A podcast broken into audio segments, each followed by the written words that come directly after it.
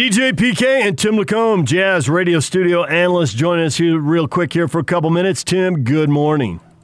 Good morning, guys. Tim, we want to hit you with the question of the day. What's your confidence level that the Jazz have restored order? You're doing pre, half, and post. So other people can turn off a game in Denver when they get disgusted or a game versus Detroit because they think it's completely in hand. But your butt's sitting in that studio chair watching every minute of every game. So, what's your confidence level the Jazz have restored order? Uh, can you just drill down on restore order? What does that mean? Yeah, that's an excellent question. Was uh, your confidence uh, shaken to any level with the loss? Maybe you don't think there was any order to restore; that it was just the natural order of things. You're bound to lose, and someone was going to have a hot shooting night, and you were you were going to lose your edge one night, and you were going to lose a game. So maybe you don't Got think you. maybe you don't think order needed to be restored. No, I didn't think.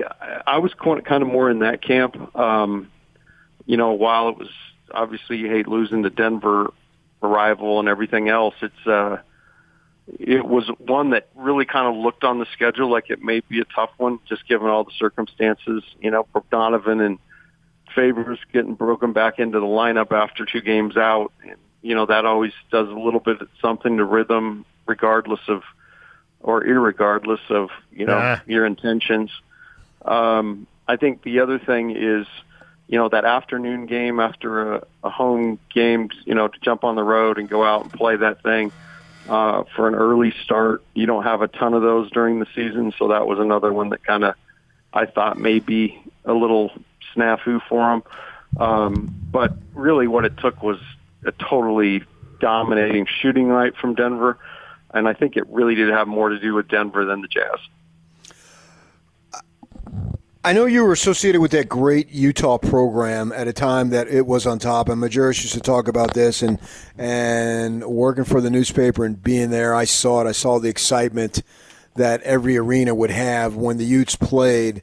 Can you speak to the idea? Because we had Joe Ingles talking about it a little bit. Now, Jazz is the best record in the league, and they're fighting for the best record and probably going to fight for the best record all season. So they're not a surprise, and and teams and guys know who's good, who isn't. So the point being that they're going to get everybody's best shot. Now, what do the Jazz need to do to match it? Because clearly Denver was fired up for that game, and it got away from the Jazz a little bit right from the start.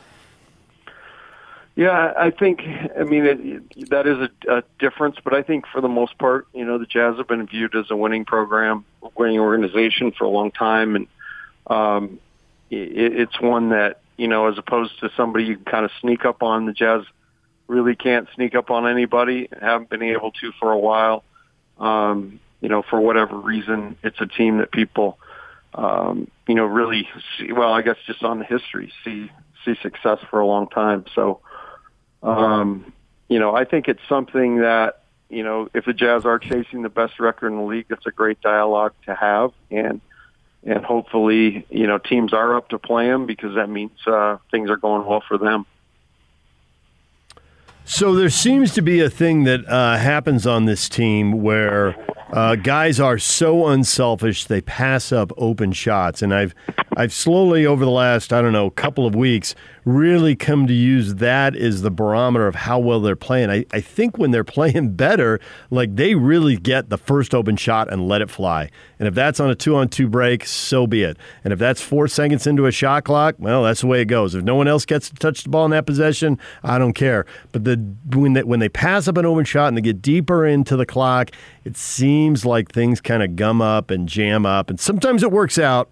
Most of the time, it ends up being a problem. Are you seeing that, or am I up in the night?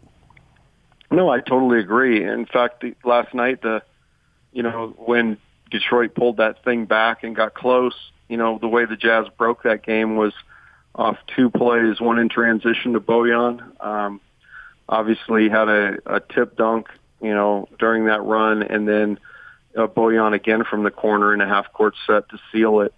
And I think the combination of all those was, you know, right shot, right time. My first one was in transition. The second was after a set. Uh, they ran a great set, by the way, set a, a ball screen, uh, put Bojan in the opposite corner, and Rudy came in and pinned in the help, which was for the skip pass, which was just it was a great design and perfect execution, and Bojan made the shot. Um, I think what's great with this team is that there's all sorts of different ways to score, but I agree with you. When you see a guy pass up an open shot, which doesn't happen as much as maybe we thought last year, um, they probably aren't going to get as good a look as the shot clock runs down. Joe's also talking about Quin, and I think the essence of coaching is putting your guys in position to succeed. Then it's up to them to go succeed. We saw that. Well, Majerus was good about it. We saw that with Dave Rose giving Jimmer all that success. You know, I think Dave was the perfect coach for him at the time to allow Jimmer to do what he does. Speak to Quin Snyder's ability to maximize the talents of the players he has.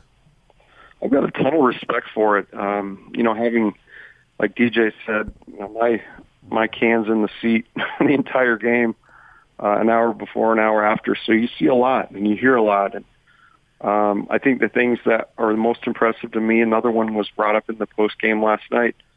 Um, somebody asked Quin about offensive rebounding, and um, you know it really fits with what this team wants to do. They want to find better, more efficient, and easier ways to score.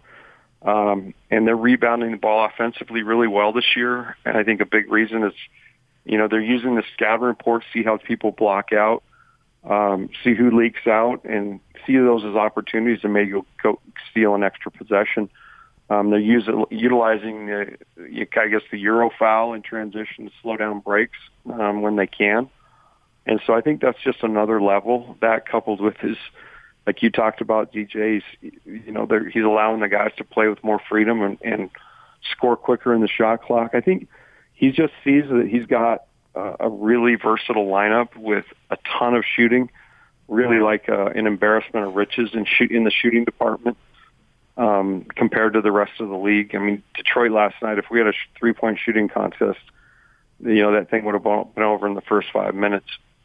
Um, so he just he does he utilizes his strength. He plays to it, um, and I, I really it's it's hard as a coach to get something set in a certain way to play and then tweak that and change it. Um, even though things are working pretty well, to try to find something better, and I feel like that's what Quin's done. Since you stopped coaching at BYU, you've let the hair get longer, you let the facial hair go. I didn't recognize you famously at a golf tournament until, you know, it was a double take before I realized, hey, wait, that's Tim LaComb.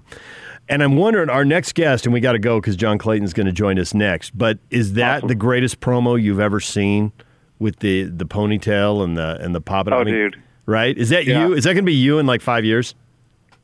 Probably. I, I mean, this isn't going to end, but I agree. That was so. That was that was one I actually belly laughed when I saw. I don't belly laugh a lot of commercials, but that one got me good. And John Clayton's a legend, by the way. Tim, we appreciate the time. We'll talk to you again next week. All right. Thank you, guys.